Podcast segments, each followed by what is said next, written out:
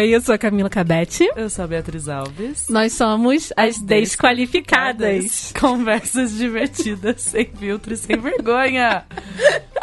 Só vergonha de falar esse R. Eu faço sinal pra ela, gente, pra ela falar, senão ela não fala. É muito lindo esse R e eu vou continuar falando isso.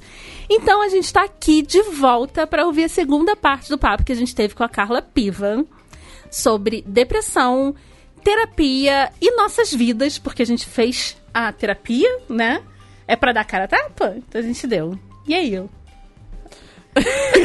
a Bia tá aqui assim, tipo, ela não consegue falar, gente. Não, eu, eu vou falar. É, espero que você não tenha ficado sentado esperando o episódio uma semana inteira, olhando o seu vídeo desesperadamente esperando o resto da conversa. Mas tá aqui, chegou, pra você terminar de escutar a gente. Exatamente. Depois disso, procurem a terapia, ok? Isso. Todo mundo. Eu quero que todo mundo que entrar na terapia mande uma mensagenzinha pra gente assim, ó. Fui na terapia, beijo. Exatamente. Queria... Eu tô falando sério, eu quero que todo mundo que foi pra terapia mande uma mensagem pra gente. É isso aí, gente. Então, vamos lá.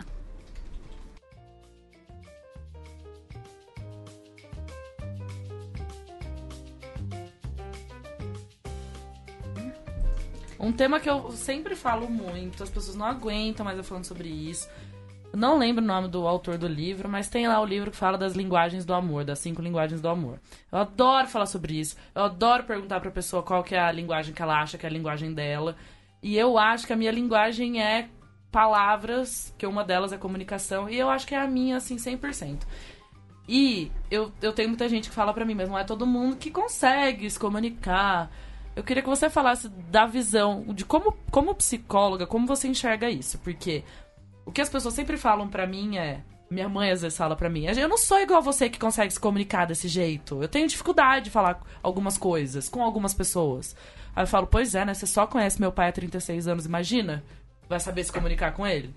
Então, eu entendo que não é fácil para todo mundo você falar. Não só do que você tá sentindo, tipo, eu gosto de você, eu não gosto de você, mas falar de fato das eu, dores, por exemplo, essa história que você contou do seu amigo. Sabe o que, que eu responderia? Se eu entregar um presente pra uma pessoa e, ai, ah, mas ela vai achar que eu vou gostar dela, eu já vou entregar e falar assim: olha, eu tô, estou, estou, estou te dando esse presente pra. Porque você é uma grande amiga. Pra te agradecer. Eu sou assim. Eu não conheço muitas pessoas que são assim. E eu sofro. Você nomearia. Eu nomeio tudo. Mas é legítimo. Sim, não está é o errado. seu jeito. Então, mas você não abriu mão de dar o presente. Você não abriu sim. mão de agradar, de fazer um carinho, mas porque você estava com vontade comunicação, de agradar. Da você comunicação. não pode exigir que o outro tenha o mesmo é, nível de, de você. comunicação que o seu. Então, esse é meu problema. Eu exijo. Não pode exigir. Então, Aí você se frustra. Até porque... Todos os dias. Bora chorar. Exatamente. Bora e, chorar. e o problema é o seguinte. Você não tem controle de como a pessoa vai interpretar o que você está falando, entendeu? Isso é louco. Você pode falar Sim. a mesma coisa da mesma maneira para 5 mil pessoas. E vai ter 5 mil entendimentos. Exata. Não, mas interpretações. Pra mim, isso. Eu, Mas eu... você vai falar 5 mil vezes diferente. Também. Sim. Porque a sua- o seu jeito de falar pra cada pessoa também é diferente. Também. Então, mas eu não estou falando que eu tenho uma resposta, é uma pergunta, na verdade. Uhum. Porque eu gosto de colocar tudo muito claro. E eu gosto de Mas falar. as pessoas morrem de medo Sim. de deixar tudo muito claro. Porque eu vou ser obrigada a lidar com aquela informação que você está me passando. Eu vou ser obrigada a lidar com seus sentimentos. E se eu não lido nem com os meus, que com os seus. Imagina ser cobrado por algo que você falou. Isso é aterrorizante. Mas você, na data tal, no dia tal, A memória do falou mal. isso. Isso é aterrorizante. Aí você passa a ter uma relação não espontânea. Começa- Então, mas eu não sei como lidar com isso. Porque eu não consigo ser diferente disso. Uhum. E eu também sofro que as pessoas não são assim. E eu não sei qual que é o equilíbrio disso, entendeu? Você vai aprender com a terapia. Você, eu acho que você está reduzindo a comunicação ao verbal. A gente se comunica. Eu amo muito comunicação, gente. Vocês não têm noção. Eu queria que todo mundo falasse tudo que tá Eu sentindo. queria que todo mundo falasse tudo que tá sentindo. Nossa, não teria A vida seria muito fazer- mais fluida. Né? Tipo, Não, terapia. tudo ficaria mais fácil. Os relacionamentos mais fáceis, porque eu sei o que tá acontecendo. A gente tá sendo honestos um com o Não outro. teria guerra no mundo, gente. Ah, então, Isso é a queria- utopia das utopias. Mas não é real. É. Muito, mas não é real. Um, porque as pessoas não falam. E O dois, porque as pessoas não, sa não reconhecem o próprio sentimento. E se eu falo do meu sentimento, eu tô dando arma pro bandido. Eu tô me deixando vulnerável. E a vulnerabilidade é desestruturante. Aí, ó, é isso aí. Ela é é assim que eu me sinto. Eu dou arma pros bandidos, tudo. E você hoje tem vergonha disso. É, E não tenha, porque quando você encontrar um relacionamento verdadeiro, isso vai ser tão f- fundamental. Posso dar um exemplo tosco? Adoro exemplos favor. toscos porque Adoro. exemplificam. Por favor. Começo do meu casamento, bem comecinho. E a gente, a gente casou muito rápido, então assim, era, ainda tava na paixonite aguda, aquele desespero, Aham. ninguém respira, todo mundo com É, o coração na boca. exatamente. Aquele desespero. E eu amo a ponta do pão. A, lá, a pontinha do pão. Deus me livre, mas quem me dera. Adoro aquela pontinha do pão. E meu marido, a gente comprava baguetinha, ele cortava as duas pontinhas do pão e comia e me dava o miolo. Mas eu, na, naquele aquela paixonite aguda, gente, amor, vamos deixar, né? Ele gosta da pontinha do pão, não sei o quê. Dia assim, ah, passamos um tempo eu sem comer o raio da minha pontinha do pão. Um dia eu falei assim, bem, é amor. Eu não tava dando conta, mas precisava. Era um negócio mais forte que eu. Eu tava precisando de uma pontinha. Eu falei, amor, com toda a fofurice, porque o paixonite, a gente ainda não tava no sincericídio, a gente Sim. ainda tava tomando cuidado com o que Sim. diz. Sabe, a gente ainda acordava bonita, não acordava com o cabelo de pé, eu tava na paixonite. É, eu falei assim, então, amor, o pãozinho tem duas pontinhas. Pra você, Vamos uma pra cada mim. um comer uma? Porque eu adoro a pontinha do pão. A resposta dele, Caio, eu não gosto da pontinha do pão. Eu Tava como, deixando o miolo pra eu você. como, eu como a pontinha do pão porque o melhor pedaço é o miolo. E eu dou pra você. E eu, eu fazer, os dois fazendo exatamente a mesma Eu coisa. tenho vontade de gritar, sabia? Quando eu E aí- escuto uma história dessa. E aí que naquele tipo as coisas se descortinam, assim, ou a gente começa a falar. Sim! Por favor, falem, pessoas. Falem, porque você pode gostar da pontinha do. E Mas os dois dando falar. atos de amor, dando o melhor pedaço do raio do pão pro outro, e os dois insatisfeitos de não comer o pedaço do pão que queria comer. Eu não gosto da pontinha, viu, pessoal do miolo? Pode vir. Eu adoro a pontinha do pão. Mas essa é a questão. A questão é falar e entender que o outro está, está falando por amor e não pra atingir e ferir. Não, Porque tem não é isso machucar. também. Exatamente. Porque eu, na, eu tenho um relacionamento com o Bruno de 15 anos. A gente vai fazer 16 anos. A gente passou por muitas fases. Todos os momentos. E uma fase que foi decisiva pra gente foi quando a gente chegou e falou: então, tudo que você. Você é um robô. E você. que é- Ele é um robô e, vo- e eu sou a, a emoção, emotiva. A gente tem que chegar num consenso de que a gente se ama, a gente quer ficar junto. A gente quer trilhar juntos. A gente quer trilhar junto. Então, nada do que eu falar pra você É pra te machucar, é pra corrigir rota. e vice-versa. A gente se expressa de formas diferentes. Você tem o seu jeito de se expressar e eu tenho o meu jeito de se expressar. Então, por mais que você se sinta ferida ou ferido, eu não fiz pra te machucar. Mas e é importante se sentir ferido de vez em quando. Sim, Porque te aí tira você- daquele seu momentinho de que eu sou Sim. fantástica, Mas eu aí sou você foda. se pergunta. Não, você tá machucando ele. Sim. É possível fazer diferente? Sim, É exatamente. possível dar f- sem me ofender, sem me, Uhum. me, me, me machucar, sem tirar. sem nada. Sabe? E aí fazer é um de alguma forma diferente. Fino. É É, um um ajuste. ajuste fino, porque aí você também se pergunta às vezes, por que, que eu tô tão ferida por uma coisa tão simples? Isso provavelmente é um problema meu. E tem coisas que eu falo, então não fala assim comigo, porque eu não Eu dou não conta. gosto, Não é. dou conta. Então foi um ajuste fino que fez com que a gente. Isso foi depois dos sete anos de A relacionamento. crise do sete. A que a gente teve crise, chegou a se separar, separar as coisas, ele procurar apartamento e tudo mais. E depois dessa crise, a gente chegou e falou: ó, ou a gente faz assim, Ou não vai funcionar?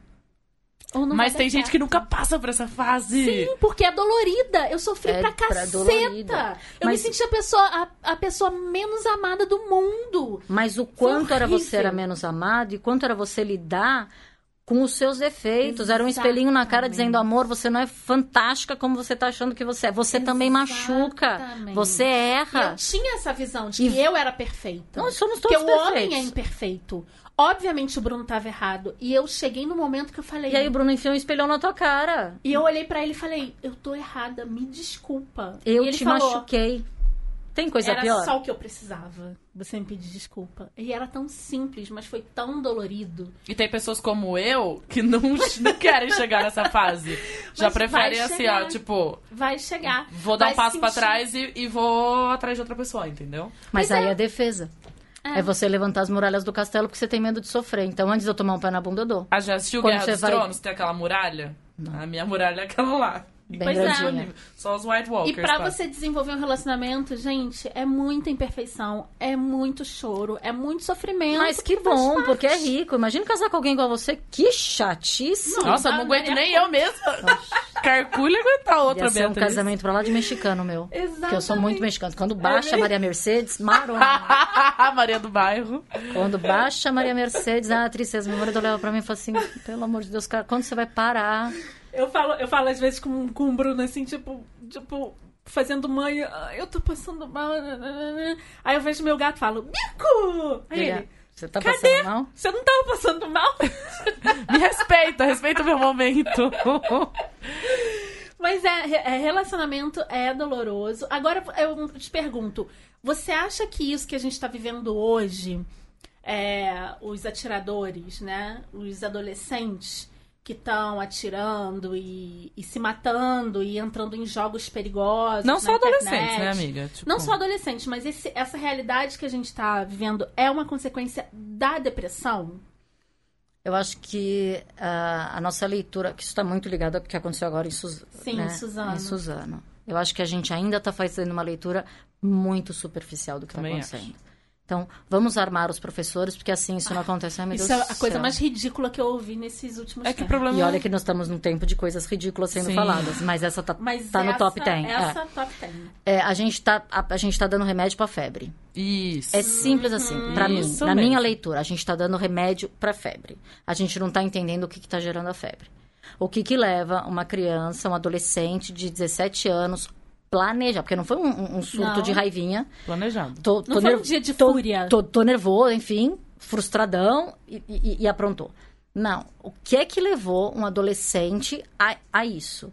E não é um adolescente, porque a gente está começando a ter uma sequência. Porque se No fosse um inteiro. caso isolado, Não é você nem fala, ah, é um psicopata, é não sei o quê. Não é nem não, cultural, porque é no mundo inteiro. com lugares tá, tá pior em alguns lugares do Sim. que mas a gente tá com uma a gente tá com uma frequência aumentando e diminuindo a faixa etária. E muito em escola. O que, que é escola? O que, que é igreja mesquita ou, ou qualquer templo religioso? São são nossas nossas referências de passado de família de respostas né? É, são as nossas estruturas. O que é que a gente está fazendo com a nossa infância que a gente está gerando pessoas com esse nível ah, de doença, com essa intolerância à frustração, com esse desejo absurdo de destruir para não ser destruído. Porque eles já estão destruídos. E estão querendo se vingar do mundo, uma destruição que eles estão sentindo. E é uma destruição porque você vê que o cara, é, a, a questão de Suzano, ele atacou com um machadinho. Deus do céu, voltamos Você tem que 600 ter- anos na história. Você tem que ter muito ódio pra atacar alguém com machadinho. Aí você, o outro, mais novo, me pega uma arma, encosta na cabeça do colega, ou assassino também, Parceiro. o parceiro que planejou tudo com você, que tem a frieza de conseguir botar arma na cabeça do cara, atirar e depois se matar. Assim, que desestrutura é essa? Enquanto a gente ficar olhando só pro fato, vamos fechar as escolas, vamos armar as escolas, vamos pensar na segurança O que da que escola. gerou isso? O que é que a gente está fazendo? Primeiro que a escola tem que estar aberta, a sociedade tem que participar da escola, os pais têm que participar da escola, a gente tem que viver essa escola ah, de uma, com outro olhar. O que que a gente está fazendo com a nossa primeira infância, o que, que a gente está fazendo com toda a nossa juventude para a gente chegar num nível de doença social que a gente chegou. Então isso não pode ser culpado por uma, por uma doença em si. A gente nem sabe ainda. A gente gerou Você isso. Não pode falar que é depressão. Né? Não, a gente está gerando isso. Por que, que a gente está vivendo uma, uma epidemia de depressão? E a epidemia de suicídios? Tá tudo ligado. o Tudo que, que a gente tá tudo. ligado? O que, que, que a gente tá. Se a gente entende que eu, eu entrei num momento de nada, e, na- e nada faz sentido, e eu sou cobrada o tempo todo, e sou julgada o tempo todo, aquilo toma uma, uma proporção. Ah, sem tamanho. Aí você pega uma adolescente e não sabe o que fazer com isso. Não sabe. não sabe o que fazer com Mas o negócio isso. da, da que a gente tava falando muito no episódio passado sobre beleza, sobre corpo, etc. É muita cobrança. Gente, as crianças têm 6, 7 anos e já fazem dieta. Então, assim, o que você tá falando de É a diminuir a, idade. A produtividade a todo Exatamente. custo. Então, cada vez mais cedo, até eu vejo a minha a diferença da minha geração para dos meus primos, que são 10 anos mais jovens que eu. Na escola, enquanto eu estava, meus pais participaram ativamente da minha escola porque era uma cooperativa. Meus pais viviam na escola. Era uma comunidade dos pais, é, todos serem amigos e viverem na escola. Isso e, é de uma riqueza. e Nossa. muitas atividades na escola. Eu tenho muitas memórias de. Tem até um cara que jogou taco com meu pai num negócio na escola. Eu não sei como é que chama na cidade de vocês, É mas. taco. Taco. Na mesma. E, e assim, às vezes meu pai encontra ele na rua, eles brincam ainda daquela época de, sei lá, mais de 20 anos. Então, olha a memória que ficou do meu, de eu lembrar que meu pai jogou num grupo com esse cara. Então, essa coisa de senso de comunidade, de você. Eu tenho certeza que tem pai hoje que nem sabe o nome da escola que o filho vai. Não sabe. Não sabe em que série ele tá. E não Teve uma charge que E aparecia. não sabe nem quanto custa a escola, porque tá no boleto, no débito automático e acabou. Exatamente. Isso. Assim, é tão desconectado com o filho, mas bota um tablet lá, E pronto, ele bota um, um paz. celular fodástico. E eu amo meu filho, gente. Eu dou É. tudo o que ele precisa. Negão, É. dá uma massinha pra ele e senta no chão pra brincar. É. Vai entender o que se passa naquele coração. Porque quando você tá brincando de massinha, você tá ajudando seu filho a entender as angústias que ele tá vivendo naquele momento. Porque é assim que a criança se expressa. A criança se expressa na brincadeira, ela não vai sentar pra você e falar assim, então, mãe, Estou sentindo uma angústia. estou assim um uma dor nervosinha." aqui no meio do meu Não, peito. Ele vai matar o boneco. Ele vai pegar a massinha e jogar pela janela. Ele vai, ela- ele vai agredir de alguma Nossa. forma o Mas brinquedo. como que a menina de 6 anos tá achando que ela tem que fazer dieta? Como Mas- que chega nisso? Mas ela tem, ela tem um peso normal ou ela tá obesa? Porque a gente também tem uma epidemia ah, alimentar horrorosa, né? De, de junk food. A gente tem uma, uma obesidade infantil Não, mas eu- desesperadora. Porque também é uma forma Você de tem- calar a boca, né? Você quer? Toma. Você tem mais Quer- da metade das crianças obesas no Brasil. Isso é um pavor. Isso é um pavor. Por que, que criança come doce? Por que, que criança come açúcar? Ah, eu fui uma minha criança família que... deve estar horrorizada tempo porque é a minha briga todo, familiar. o tempo não é o todo. tempo todo, não tem necessidade É. de comer. Não tem. Você sim, o açúcar no cérebro da criança até dois anos tem o mesmo efeito do álcool. Pra quê? Ai, gente, Ou é gostoso. seja- A colega. Como é Ou gostoso. seja, ah, ele tá quer. Não, ele não quer. Mas ele eu não fui uma criança que a comida foi utilizada pra várias como coisas. recompensa. Como recompensa, como... Eu usava também a comida... Eu falava que eu não queria comer nada. E aí, minha avó sempre foi muito autoritária. E aí, a pessoa que trabalhava na casa da minha avó, ela vinha e falava assim, ó, fala pra mim o que você quer que eu vou te dar. Então, eu me sentia tão... Porque minha avó era tão dura comigo. E aí, quando eu Você falava sentia assim, ó, amada. Mas se eu pedir pra ela, ela vai me dar. E ela vai me dar com muito amor. Ela vai fazer o que eu quiser. Porque ela tá vendo que minha avó tá sendo muito autoritária comigo e não com meu irmão. E ela ficava com pena de mim. Então, o que, que você quer que eu vou te ajudar? A comida é vou amor. te dar o mundo. É. Então, Comida. Mas a comida é amor. e olha a relação que eu tenho com a comida hoje. Uma bela merda. Então, A gente tem que entender a nossa relação com a comida, porque a comida é amor. É, não sei se vocês gostam de cozinhar. É, Detesto, mas gosto de comer. Eu gosto de mas cozinhar. quem gosta de E eu cozinhar. não cozinho pra qualquer um, não. Não, nem entra na minha eu casa cozinhei qualquer pra um. você. É verdade. Olha eu já aí. cozinhei pra você, Já amiga? entrou na lista. Eu nunca cozinhei pra você? Hum. Eu tenho bastante Vamos, amor. vamos falar da Vamos nossa rever. relação. Eu tenho Vamos bastante rever. amor, amiga, que eu Eu odeio. Mas muito. ela te manda os áudios chorando, então você tá Ela continua no top 10. Tô, tô. Aí eu odeio tanto quando eu cozinho pra um date ruim, é gastar vela boa com o defunto. É gastar a vela boa. Ó, isso tem duas coisas que eu aprendi. Não vou mais cozinhar pra date ruim e não vou ficar gastando vinho bom com date ruim. Eu fico com ódio, bem. Gastei meu 100 milhões com aquele desgraçado, gente. Nunca mais. Se doou demais pra quem Pois ainda não, é. não tava aberto pra você. Então, É. gastar, gastar vela boa com defunto ruim, nunca mais, né? Mas a comida é um ato de amor. Quem gosta de cozinhar, faz aquilo e vai receber, enfim, ou cozinha todo dia, faz aquilo com muito amor. E comer é prazeroso, fisicamente prazeroso e emocionalmente prazeroso. Agora não, a- agora a gente tem uma relação diferente com comida porque a gente não senta mais na mesa todo mundo que não era antigamente, né? A gente sentava pra jantar, família. Era o momento Senta. não tinha, social não da tinha casa. celular, Agora não na tinha frente da TV, de- né? Agora na frente da TV todo mundo assim, você não tá olhando porque você tá comendo, você não tá falando com ninguém, você não tá vivendo aquilo, você tá perdido numa tela.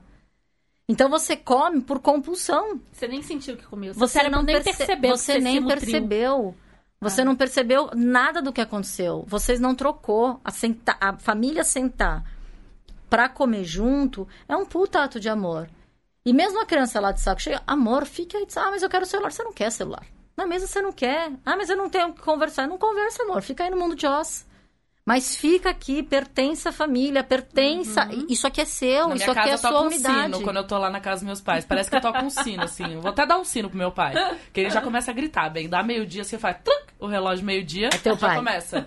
Todo mundo na mesa. Não existe não almoçar junto todo mundo. E não é extremamente prazeroso? Eu adoro. Quando você se permite estar efetivamente lá, não é muito mais prazeroso? Você conhece, você conhece, mesmo que seja a conversa dos problemas do Brasil, do mundo, não sei você está se expondo, você está se colocando, você está ouvindo o que o outro está dizendo. Você tem que aprender a ouvir, você tem que aprender a esperar, porque não é tudo você, porque tem os outros para falar. É. Você, se, você colo se coloca na estrutura familiar. Você entende qual que é o seu papel na hierarquia, porque família não é democracia, na minha humilde opinião, é uma bela Não hierarquia. mesmo. E tem que ser uma hierarquia.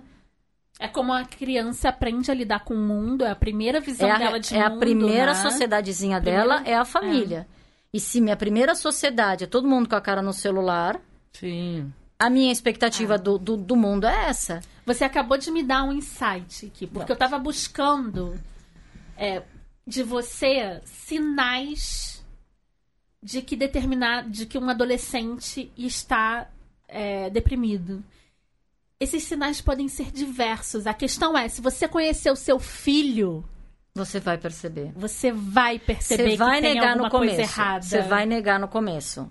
Sim, Mas você vai perceber porque você sabe que tem alguma coisa errada. Você não sabe ainda o que é. sim. Mas você sabe Você que, tem alguma... que tem alguma coisa Você errada. olha. E isso- Você com o Bruno. Sim, Que já isso, tá eu muito ia falar envol- isso. Por eu telefone. isso. Você sei- não sei- sabe? Sei, Ele tá comunicar. dizendo que tá ótimo.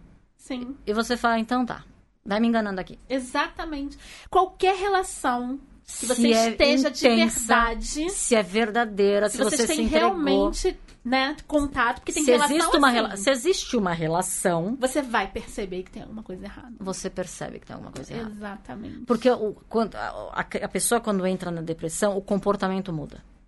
Então, ou dorme demais. Uhum. Ah, mas adolescente dorme demais. Ok, então, mas se ele dormir até meio-dia, porque adolescente hiberna, ele tá Sim. acordando às quatro, Tá errado. ou não tá, acordando, não tá dormindo mais, ou tá, do nada começou a comer que nem um doido, ou do nada perdeu o apetite, Tá, tá ou diferente. tá gente. mais irritado do que é o normal, ou tá mais a- apático com a vida do que o normal, o adolescente é mexicanão, né? Então, assim, tem horas que ele tá muito Sim. parado, olhando pra parede, viajando na Se bateu brisando. a porta de menos, adolescente tem que bater Ai, porta. gente, coitada de minha mãe. Co- Como Nossa, eu bati porta muita porta, gente. É muito bom o sentimento de bater porta. Gente, eu o muita porta. assim, ó. Pá. Eu não sei como minha mãe não arrancou a porta, porque eu brinco lá em casa. Se a primeira porta que bater, a pessoa perde a porta. Olha, guerreirinhos meus pais, eu porque eu fui uma adolescente tensa. Não, Nossa eu- Senhora. Eu, com fui uma Bruno- adolescente que batia muito a porta. Não é de nada de raiva, mas assim, a gente. Eu vou fazer um desabafo aqui, tá? Então, Pode fazer. por favor, aguentem meu desabafo. Bruno tampa os Lá em ouvidos. casa tem um cesto de roupa. Tá? Justo. Que tem uma tampa. E você tem que levantar a tampa e E colocar, colocar a, a roupa roupa. ali dentro. E fechar. E fechar. De preferência, fechar. Simples, pra quem é um engenheiro. Pro engenheiro é bem simples. Aí o que acontece? Ele vai botando a roupa em cima da tampa Momento ódio no coração. e o cesto está vazio. Ele não quer levantar a tampa. Porque dá um certo colocar. trabalho. Porque Dá passou em cálculo 1, 2, 3 e não sabe que tem que levantar O que, que a tampa do Camila negócio. faz? Tira a tampa. Eu não vou ficar brigando. Tira a tampa Mas e é- pronto, ele colocou ali. Pronto, entrou. Então, mas a Beatriz não Certo. teria tirado a tampa, não. Tirei Beatriz a tampa. teria sido passiva Pegado a agressiva. tampa e dado no Bruno. Teria chamado o Bruno no momento que ele tivesse muita concentração e falou assim: Bruno, vem aqui cá, um vem. minutinho. Explicaria pra ele qual que é a mecânica do Mas levantar. Camila deve Já ter feito fiz, isso vai- 27, já 8 fiz, vezes. Já fiz. 27 mil Chega vezes. uma hora que você pensa. Desiste. Vale a pena você brigar por Isso. isso? Chega uma hora que vocês. Isso é um aprendizado que eu tive com a vida. Assim, a gente escolhe as batalhas. Isso, isso é muito sábio.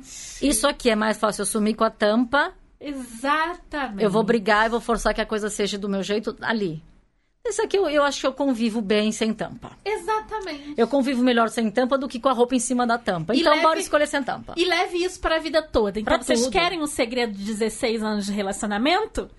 Pega Esconda esse a exemplo. tampa. Só minha tampa. Pe- Pegue este exemplo como seu. Suma com a tampa. Suma com a tampa. Isso eu faço na minha vida com várias coisas. Então tem coisas que você pesa. E isso depende da pessoa, né, também. Tipo, É, isso com amizades também. Qualquer relação. Tipo, qualquer relação. Você tem que mostrar que aquilo te fez mal e tentar lidar com aquilo. Então, por exemplo, outro exemplo lá em casa também, gente. Louça. louça. Tem que lavar louça. Porque, né? Porque você cozinha, Porque você ela quer não é começar a autolimpante. cozinhar. Ela não é autolimpante. Infelizmente. O que, que a Camila faz? Compra uma lava-louça. Acabou o problema. Acabou Louça o problema. solucionada. Então, assim, tem batalhas que a gente tem que assumir que, gente, não vou brigar. Tem batalhas que tem que assumir um crediário da lava-louça. Mas é mais barato. Mas não. É mais barato. Fica barato Gente, essa tem relação que acaba por causa de louça. Tem. Tem relação que acaba por várias tampas, várias louças. Mas o e- quanto essa relação era importante pra acabar por causa de louça. Exatamente. Ou a louça é só a gotinha Exatamente. d'água. Não, e a sabedoria das pessoas também lidarem com essas coisas, O né? quanto essa história é importante pra mim. O quanto estar junto, Exatamente. porque eu quero estar junto e não porque eu preciso estar junto. Eu, eu gosto muito dessa diferenciação entre o precisar e o querer. Sim. Uhum. Eu sei viver sem você, Benê. Eu sei. Vai ser triste, eu não quero. Mas eu sei. Uhum. Portanto, todo dia de manhã eu acordo e falo, eu quero continuar com você. E bora lutar junto. Exatamente. Então, quando essa relação ela é importante pra mim, ela é, ah, eu quero ela, eu vou abrir mão. Eu entendo que num, numa- num, num- num convívio não vai ser 100% do meu jeito, porque não pode ser. Apesar de Uhum. Nunca ser vai muito mais, ser. ah, uma porcentagem muito maior do jeito da mulher do que do homem. Porque o homem tá nem aí se a parede é, azul ou branca, né? É. Mas pra gente muda a vida. Mas, então, algumas batalhas a gente tem que ceder e a gente tem que entender que tem batalhas que não vale a pena ficar batendo. Primeiro, que não vai mudar, porque ele não vai conseguir, é muito, muito difícil abrir o tampa, assim, tem que ter uma força diferenciada. E, e Se porque. abaixar, né? É, porque o homem funciona diferente, o Sim. cérebro é diferente, graças a Deus. Ainda bem. É, Somos distintos. E, e a gente escolhe o que, que a gente quer viver. Isso aqui é fundamental pra mim. Então, nessa tecla eu vou bater, ele vai ter que ceder. Exatamente. Isso aqui não precisa. É, é- é é mais superficial. A gente cede, isso some com a acaba- tampa, isso- desaparece com a porta. Exatamente. Faz Isso acaba coisa. com a teoria da comédia romântica, do relacionamento perfeito. Que não existe, nunca vai existir. E eu, eu vejo muitas pessoas muito infelizes porque nunca vão conseguir aquele relacionamento da princesa Disney do viveram felizes para sempre. Mas eu né? queria falar que relacionamento, pra mim, é muito palavra-chave de tudo. E pra mim, muito ligado também à minha depressão. Uhum. E o relacionamento que eu tenho comigo, que eu tenho com você, minha amiga, e que eu tenho com um parceiro. E com a minha família. Sim, sim. Porque a minha vida é feita de relacionamentos. Eu Sim, amo. total. Nossa, eu ia amar se eu conseguisse viver sozinha e não depender de ninguém e fazer tudo sozinha. Mas não dá.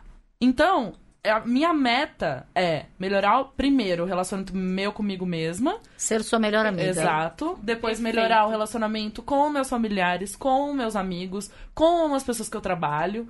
Porque, pra mim, tudo é relacionamento. É. Tudo é relacionamento. Não somos saio- seres sociais. exato, se eu saio da minha casa, eu tô construindo relacionamento o tempo inteiro. Exatamente. A vida é mais legal junto com alguém. E eu não tô Sim. dizendo junto com alguém casamento, eu tô dizendo junto Sim. com alguém, com um amigo, Sim. com os pais. É mais legal, a gente não somos, somos seres sociais.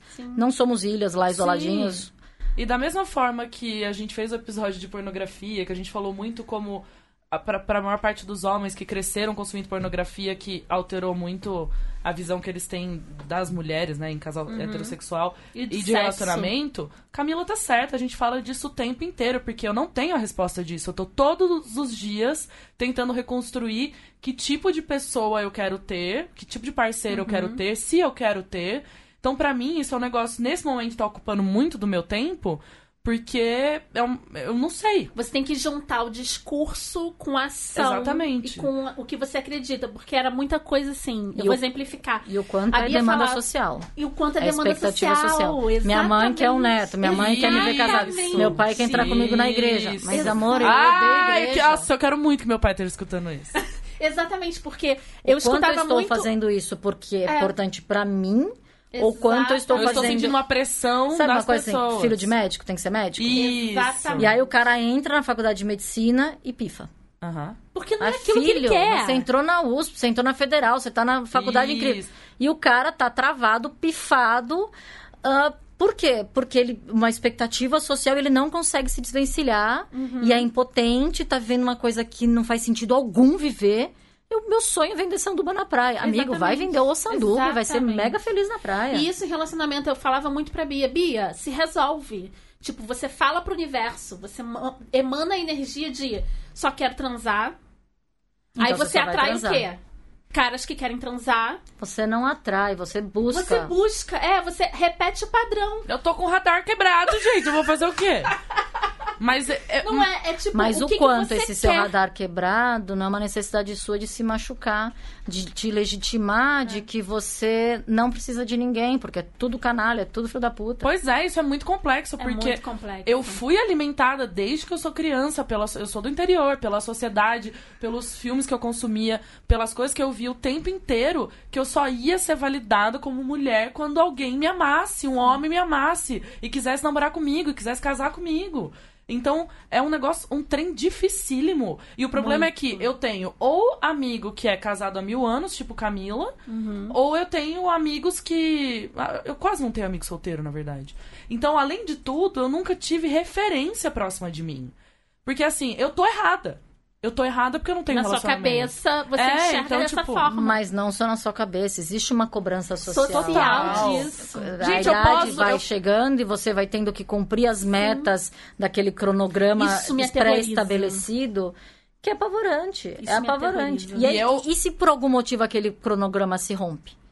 E eu percebi terça-feira, na minha Essa terapia terapia, tá fazendo bem. Tá fazendo bem. Estamos caminhando muito bem. que eu acho que eu nunca me senti importante no meu trabalho porque eu sempre fui solteira, sabia? Olha só. Porque aí eu nunca achava que eu era boa, porque a sociedade tava falando pra mim que eu não era, porque eu não conseguia ter namorado. Então, tipo, eu não conseguia me ver profissionalmente como uma pessoa Como boa. se você Porque você só vai ser plena quando Exato. você for a senhora falando de tal. Então, eu, direto, as Camila já me viu as Uhum. pessoas falando: Nossa, você tem um emprego muito legal, mas olha o que você faz. Todo mundo queria ter seu emprego. Eu falo, "Ah, acho normal. Porque eu nunca consigo validar e falar, é verdade, o meu emprego é legal mesmo. É verdade, Tipo, eu eu- sou foda. É, É verdade. porque a sociedade tá olhando pra mim, é. debochando de mim, entendeu? Ou você acha que a sociedade está Aí olhando já pra não você sei, é, é minha terapia é terça-feira. Não, ela acha. Esse é muito muito é, é, achismo cenas dos também. próximos capítulos. É, depois eu conto pra você o que, que Mas eu achei olha disso. só, gente, a gente começou com depressão, mas olha só como o ser humano, ele é complexo, né? Ele é olha muito como a- rico. o assunto depressão é uma coisa que engloba milhares de coisas, desde a, a sua vivência desde criança, a sua vivência com seus amigos, a construção de sociedade. Gente, é, é muito desesperador, mas é muito incrível, porque não existe uma solução, não existe um remedinho. Não. Infelizmente, Bia, não. trabalhamos com remedinhos mágicos. Ah, Versão antibiótica. droga! Qual é a cura? Qual é a cura, Carla? Da depressão, É. o autoconhecimento. Isso não quer dizer que você não vai cair de novo. Isso quer dizer que se você tiver autoconhecimento, se você Não se é catapora, que pegou uma vez e não pega Tá livre? mais. Não, infelizmente não. Infelizmente não. Com autoconhecimento, você começa a perceber que você tá caindo de novo. Você começa a perceber os sinais Cê- de que, opa, tem coisa que não tá boa. E você já começa a buscar ajuda mais rápido. E você sai mais rápido. Porque você já aprendeu a olhar, a virar o farol e olhar pra si. E não é egoisticamente falando, é de conhecimento. É se olhar no espelho sem filtro. Porque tem muita gente arrogante Sem que o não filtro do se conhece, Instagram, Não tem sem nada o a ver. filtro do é- Não, Instagram. não tem muita gente arrogante que não se conhece. Tem Todas as pessoas são poucas não pessoas hoje, hoje, poucas pessoas pararam para olhar para si. A gente está mais vivendo pro que os outros acham. A gente está numa era Facebook que eu tenho que mostrar que eu sou incrível, que eu vivo um sonho e vou, se, vou me frustrando porque, nossa, o outro tá fazendo isso, o outro tá viajando, os filhos do outro não sei o quê. É tudo incrível no mundo de lá, a grama do vizinho tá sempre mais verde e eu nunca parei para olhar para minha. Mas eu, assim, Exatamente. eu quero grama? Eu não sei nem se eu quero grama. Por que, que a grama do vizinho importa pra mim? Por que, que a vida do vizinho é importante pra mim? Uhum. O que, que isso impacta no meu sofrimento? O que, que eu desejo? A gente estava falando antes do desejo da maternidade, se é esquisito não querer ter filhos. É meu desejo ter filho. E quanto mais legítima eu for com, meus com os meus desejos, mais inteira eu sou e menos danos eu, menos dano eu causo por aí. É porque tem isso, né? Você tá causando dano às pessoas que estão causando danos a E outras vira- pessoas. vira Sendo uma mães porque tem que ser. Nem querem ser mães. E tem que ser. Quanto do, do seu querer é a é, exigência da sociedade, exigência do parceiro e o seu querer mesmo? né? muito do nosso querer, bem entre as pinhas, é uma cobrança. É o que eu acho que é o, é o, é o desenhado para mim. É aquilo que eu tenho que seguir sem parar para refletir. E aí simplesmente você vai repetindo e vai, vai, vai, vai cumprindo as, as casinhas do jogo, do joguinho da vida. Sim. Aí Tem que em algum momento se profissionar, fala- casar, ter não sei quantos filhos, que quando você chegar lá, você vende os filhos. E você fica mais rico e ganha quem for o mais rico. Não é assim Tem quatro jogo? filhos, vende cada, cada cabeça, vale. Valia 25, não sei quanto valia cada É quase isso. É o jogo da vida, você que tem que ir cumprindo as etapas. Tô horrorizada. Se você tiver sorte, você acha lá um, um petrolinho, você acha alguma coisa no caminho. E quem venceu o jogo da vida? O mais rico. E o que cumpriu o com filho mais. é um número. O filho é um Não, número. o filho é um quais quais, é um dinheiro. Meu Deus, eu tô horrorizada. Porque Mas- eu vejo isso. Quem é que vai cuidar de mim quando eu tiver velho? Eu minha falo, avó fala pra isso minha tempo, fala pra mim o tempo inteiro. Não precisa casar. Ela fala pra mim, não precisa casar. precisa ter um filhinho. Às vezes ela me chama num sofá que ela tem numa salinha, assim, ó. Olha aí eu só. já sei que ela vai falar alguma coisa. Ela, vem aqui, Beatriz. Aí eu sento no sofá. É o sofá que eu quero de herança. Aí eu, falo, eu sempre vou porque eu quero falar pra ela que eu quero aquele sofá. Aí ela fala, eu queria falar um negócio muito sério com você. Não precisa casar. Não quero saber quem é o pai, mas precisa ter filho. Aí eu, vó, Veja bem, vovó. então, nesse momento, não, não tô pensando nisso. Porque, assim, eu estou muito tranquila que meus filhos vão cuidar de mim. E quem vai cuidar de você? Eu falo, Meu Deus alguma clínica vai cuidar de mim, não sei. Alguma clínica que eu puder pagar.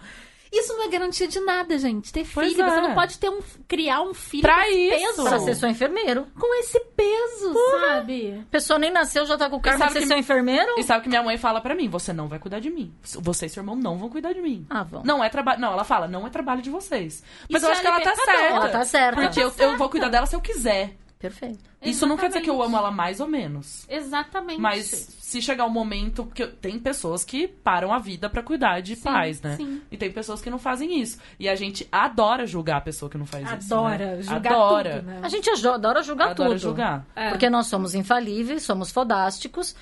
E tudo que a gente faz tá perfeito. E o outro vacila. Mas- Uma coisa que eu queria falar sobre esse negócio da gente ver a, vida dos outros com filtro, a gente recebeu uma mensagem de uma queridona, que eu, inclusive, respondi pessoa, é, diretamente, que ela falava, ah, gente, meninas, eu adoro ouvir vocês, mas eu parei um tempo, porque eu acho vocês tão bem resolvidas, é, financeiramente, vocês são tão fodas e vivem viajando, não sei o quê, que eu, eu me sinto menor eu não tenho nada resolvido na minha vida e eu me sinto muito mal por causa disso. E eu perguntei pra ela, quantos anos você tem? Ela falou 30. Era 30 e pouquinho. Gente, eu não sei dessa mensagem, amiga. Não? Não. É no nosso Instagram. E eu falei, eu acho que eu falei pra você dessa mensagem. Eu falei, minha filha, com 30 anos, eu estava trabalhando num lugar que todo mundo me odiava, ganhando muito mal. E tipo, nada tá resolvido aqui. Isso que você tá vendo, nada tá resolvido. A gente a batalha e mata um leão por dia. Vocês não sabem quantos aeroportos questões. nesse mundo eu já chorei. Você tem Vários. mil questões. Tipo, isso. Ninguém tem a vida resolvida. O que você vê é totalmente superficial. Você não pode se sentir assim. E você só tá começando. Você não pode mesmo. Ela, ai, obrigada por ter falado isso, eu me sinto melhor e tudo, mas é essa era que a gente tá vivendo, ó, das, das redes sociais, onde a vida de todo mundo é um mar de rosas. É sempre. Mas você isso é não, pra você mim, só sabe os sério. sorrisos que o outro dá, mas não sabe as lágrimas A que coisa ele que eu mais Ou amo- É qualquer coisa assim a frase. É. Mas a gente não sabe o quanto o cara batalhou. Tira o Facebook da vida aqui, ninguém merece. Mas assim, Exatamente. é um amigo que você conhece, que você não vê Não o, é um o quanto rosas. batalhou, o quanto sofreu, o quanto abriu mão, o quanto foi fazendo escolhas pra chegar onde ele chegou. Exatamente. E aquilo onde ele chegou, é, é aqui que você queria chegar? Realmente é Você nem aqui? sabe se é aquilo que você, Você quer. sabe. Ou você queria ganhar o jogo sendo o mais rico? É. E você tá feliz? Essa é a questão. Aquilo faz sentido pra É, você? Se exatamente. aquilo faz sentido pra você, negão, vamos lá, vamos Exatamente. trabalhar e bora fazer. Agora, aquilo faz sentido pra você? Né? Com A gente voltando, ser mãe faz sentido pra você ou você tá seguindo uma, uma É, convenção é. social? Porque se não faz sentido pra você, se você não tá preocupada quem não vai é ser o seu obrigada. enfermeiro, é melhor que você não faça, porque você vai ser mais feliz se não fazer. Em qualquer escolha da vida, é o que é que tá fazendo sentido, porque qualquer escolha pressupõe abrir mão das Mas outras. esse é o lance que eu fico voltando do relacionamento de parceiro. Que é assim, será que é isso que vai me fazer feliz? Então eu também não sei. Eu tô Sim. todo dia eu tô pensando nisso. Será que eu eu tô achando que isso vai me fazer feliz, mas na verdade não tem absolutamente nada a ver com o meu Se você botar todas as expectativas, todas as fichas da felicidade na caixinha do casamento, você tá fadado a uma frustração gigantesca. É, nem acho que eu faço isso, mas Numa a questão única- é. não é tinha. alguém que vai te. E, e que responsabilidade É, dessa tem pessoa ser o seu isso, salvador. nossa não, tem. senhora. Muita gente faz isso. Já fugi Que, muito responsa, relacionamento assim. que responsabilidade dessa pessoa, que carga ela tem que carregar da sua felicidade. Eu não dou conta da minha, eu tenho que dar conta da minha e da tua. É. Sim. Eu não posso te frustrar, eu não posso ser eu, porque eu tenho que dar conta de todas as suas expectativas. É cruel. É muito É um cruel. relacionamento abusivo. Né? Acaba caindo no relacionamento abusivo. Porque todas as expectativas têm que ser tem que atendidas. ser cumprida, senão que- E quebra a outra. É. Não, não é. Quanto mais você tiver inteira consigo mesma, a hora que você tiver com alguém, vai ser mais legal. E Mas se essa quando- pessoa precisar ir embora por Ah. algum motivo, ou porque não quer mais, ou porque você não quer mais, ou porque foi embora, ou porque morreu, enfim, não importa. Você fica arrasada, mas você tá lá porque você se dá bem consigo mesma.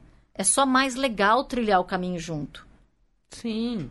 Se a for Carla- o caso, porque E a Carla tá falando com propriedade, que ela perdeu o marido dela é, há pouco tempo, né? há um ano e meio. Um ano e meio. Há um ano e meio. E foi uma batalha e, cara, tá aqui, sabe? Tem que estar. Tem que tá. Você tem Mas não filha... tem que estar por, por uma obrigação social de que eu tenho que levantar. E tem que estar porque eu não posso me lamentar, porque foi muito bom. Exatamente. Foi foda, foram 12 anos incríveis. Então Uhum. só posso agradecer. Infelizmente tivemos que interromper. Não por escolha, mas tivemos que interromper. Claro. Mas foi incrível. E isso acontece e vai acontecer com todo mundo. Mais cedo ou mais tarde. Então, por Todo isso que eu falo do negócio da que seja- comunicação de novo. Ai, gente, eu, eu não tô. O que, que eu vou fazer? Eu queria que as pessoas falassem as coisas tudo. Mas eu falo que pra mim a melhor coisa do mundo, que até aconteceu ontem com minhas amigas, é quando alguém abre a porta da minha casa e já começa a falar, ai, amiga! E já começa, tipo, contar alguma coisa. Eu falo, ai, que bom que as pessoas sabem que elas podem abrir a porta da minha casa e sair falando. Porque eu não quero porque o que, que as pessoas falavam pra gente, né, Camila? Vocês vão lá e ficam expondo a vida de vocês. E que a gente escuta sempre, né? Da a gente continua família. escutando, né? Das famílias, nossos amigos. Mas, Tá a, gente bom, tá, mas- a gente tá querendo mostrar pras pessoas que, cara, tudo Tem alguma bem. coisa que você falou que você ficou tipo, ai meu Deus, Não falei devia ter isso. falado. Nunca. Não, eu O também que não. vocês estão mostrando para as pessoas que existem vida real e que as pessoas sofrem, que as pessoas pensem, que as pessoas podem ser doidas e não ser doidas e que tá tudo certo. E que essa diversidade é muito rica. Exatamente. A diferença é muito rica. É muito chato todo mundo igual. É muito Ah, chato todo mundo vestindo igual. É legal aprender com a, com, com, com, com a vivência do outro. Ai, só aprende se, se, se erra. Ah, colega, para de ser burro. Eu não posso aprender com a história do outro. Eu não posso Lógico. aprender com a dificuldade do outro. Exato. Eu não posso me enriquecer com a vivência do outro, Já me poupei diferença. tanto com isso. Pois é, você já falou, olha, nem vou entrar naquela ali. Porque minha já entraram, eu já vi, já É. soube da encrenca que é. Exatamente. Por exemplo, queria até falar pra uma, uma pessoa no Instagram. Nossa, eu tô péssima que eu podia olhar o nome das pessoas, mano, eu não tô olhando. Que falou assim: Ah, eu fui casada há muito tempo, agora eu tô solteira. Poxa, Bia, dá uma ajuda, fala aí de negócio de aplicativo, não sei o quê. Então, gente, mas assim.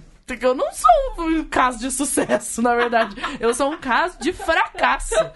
Porque, assim, não tem como eu falar, ah, eu acho que você deveria fazer isso. Tipo, a única diferença entre eu e todo mundo que tá solteiro é que eu falo de todas as merdas que acontecem comigo e as pessoas não falam. Mas assim, tá todo mundo usando aplicativo, Mas, tá Bia- todo mundo sofrendo, tá todo mundo desencontrando. Então, tipo, não é você que perdeu a mão porque você acabou de se separar depois de não sei quantos anos. não Sua- é porque você tem azar. Sua dor não é maior que a É. de ninguém. Então tá Não é todo mundo ninguém, exatamente a mesma coisa. O que vai dar a diferença aí, ó, é a energia que você vai colocar no negócio. Já coloquei muita energia nisso. Hoje, pra mim, já não vai mais. Porque é uma energia que eu não quero colocar. Eu tenho outras prioridades pra isso.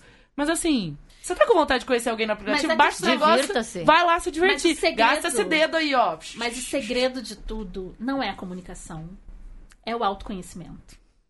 A comunicação quê? ajuda um A bocado. Ajuda, comunicação amiga. ajuda. Só que assim, por mais que você se comunique, se o cara não tiver um autoconhecimento, ele pode acabar com, com o que você falou, sabe? Ele pode interpretar das formas mais bizarras possíveis. Eu sei. E, cara, é muito fácil você levar a mal o que o outro fala. É um dois. É muito fácil. É muito fácil. Uma Ah, eu pessoa faço falar isso muito rápido. uma pessoa falar pra você alguma coisa e você levar a mal é muito mais fácil do que você pensar, que é a- a- o que eu faço na maioria das vezes. A pessoa fala: "Nossa, você é muito boba, você é muito calma". Não, é porque meu, minha eu me treinei a isso. Isso foi um treinamento. Eu tenho orgulho desse treinamento. A primeira impressão nunca vai ser negativa. Tipo, eu sempre vou pensar, é, ele não quis fazer isso. É, a claro- Camila já me deixa louca. Eu falo, por quê? Não sei quem falou isso pra mim. Ela, amiga, mas eu acho que a pessoa não teve essa intenção. E eu já tô, tipo, Exatamente. Querendo. eu sempre vou preferir acreditar que a outra pessoa não teve a intenção de me machucar. Isso Ou que me a gente ajuda. entendeu de uma forma Ou que a diferente. gente entendeu de uma forma diferente. É claro que eu tenho o meu limite, eu tenho o meu limite. Que bom. E eu deixo ele bem especificado. Tipo, ó, isso aqui. Na primeira vez não vou falar, na segunda, de repente nem na terceira, nem na quarta, nem na quinta. Mas se isso for recorrente, ou me afasto ou aviso, ó, isso me fere. Né? Então vamos resolver essa questão. Mas Porque muitas eu vezes a pessoa nem percebe que tá te machucando. não percebe, cara. Camila Não é que contou isso intenção. pra mim. Eu sempre acho que a pessoa tá querendo me machucar. Não, às vezes a pessoa tá fazendo simplesmente porque sempre fez, porque é assim que funciona. Exatamente, É a pontinha do exatamente. pão. Se você não diz isso aqui me machuca, isso aqui eu entendo de tal forma, isso aqui não me faz bem, não cai a ficha da criatura de que, Sim. de repente, se você fizer um pouquinho diferente, vai ser um sucessão. Resolveu tudo. E, e isso eu aprendi por quê? Treinamento e porque eu já destruí muita mesa. Entendeu? Tipo, bota relacionamento em mesa, né?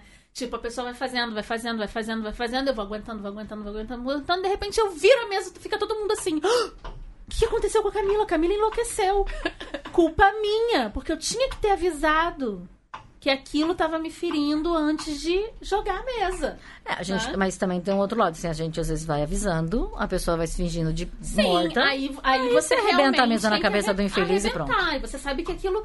Mas a maioria das vezes, por experiência até agora, né? Tipo, eu acho que eu tô chegando na metade da vida. é, até agora, a intenção não é machucar. A maioria das pessoas. Não é, não é machucar. A gente interpreta. Mas se assim, você conversar com as outras pessoas sobre tudo isso, por isso que eu falo que eu fico, tô, ando ficando com a boca seca quase todo dia, porque eu tô conversando muito com todo mundo. Eu tô numa ânsia de aprender e de. Então eu quero escutar o que as outras pessoas têm pra me falar sobre tudo da vida delas e contar os causos da vida delas e o que elas pensaram, como elas agiram, porque eu quero dar ferramenta pra mim. Imagina, eu, eu- uma hora só de terapia por semana não tá dando pra mim, não, gente, entendeu? Então eu quero. É o que a gente faz aqui, é o que a gente faz quando tá só nós duas, Sim. é o que a gente faz quando Com a as gente nossas tá amigas. com as nossas amigas, Exatamente. é o que eu faço com a minha mãe, ligo pra minha mãe e vou Ou conversar seja, você com vive ela. intensamente esses momentos. Você Porque eu- se instrumentaliza. É, eu quero saber o que tá acontecendo. Porque as pessoas são muito complexas. E eu preciso dar ferramenta pra mim, pra eu lidar com o mundo. E quero escutar as histórias das pessoas, porque eu não posso simplesmente ignorar que as pessoas são diferentes e que cada um pensa uma coisa. E quanto mais você conhece aquela pessoa com quem você se relaciona, mãe, pai, papagaio, enfim, qualquer um, Melhora a sua relação com ela. melhora a sua relação com ela no- sentido de você não esperar dela uma coisa que, ela, não, pode, te dar. te dar. Não é porque ela é uma canalha. Ela sim, pode porque ela não é ela. Uhum. Isso não é ela. E aí, se você conseguir é, mensurar a sua expectativa na relação, menos você se frustra, menos você se machuca. Mas é difícil, gente. É, É um trem que difícil. todo dia você tem É que, treino. tem que treinar.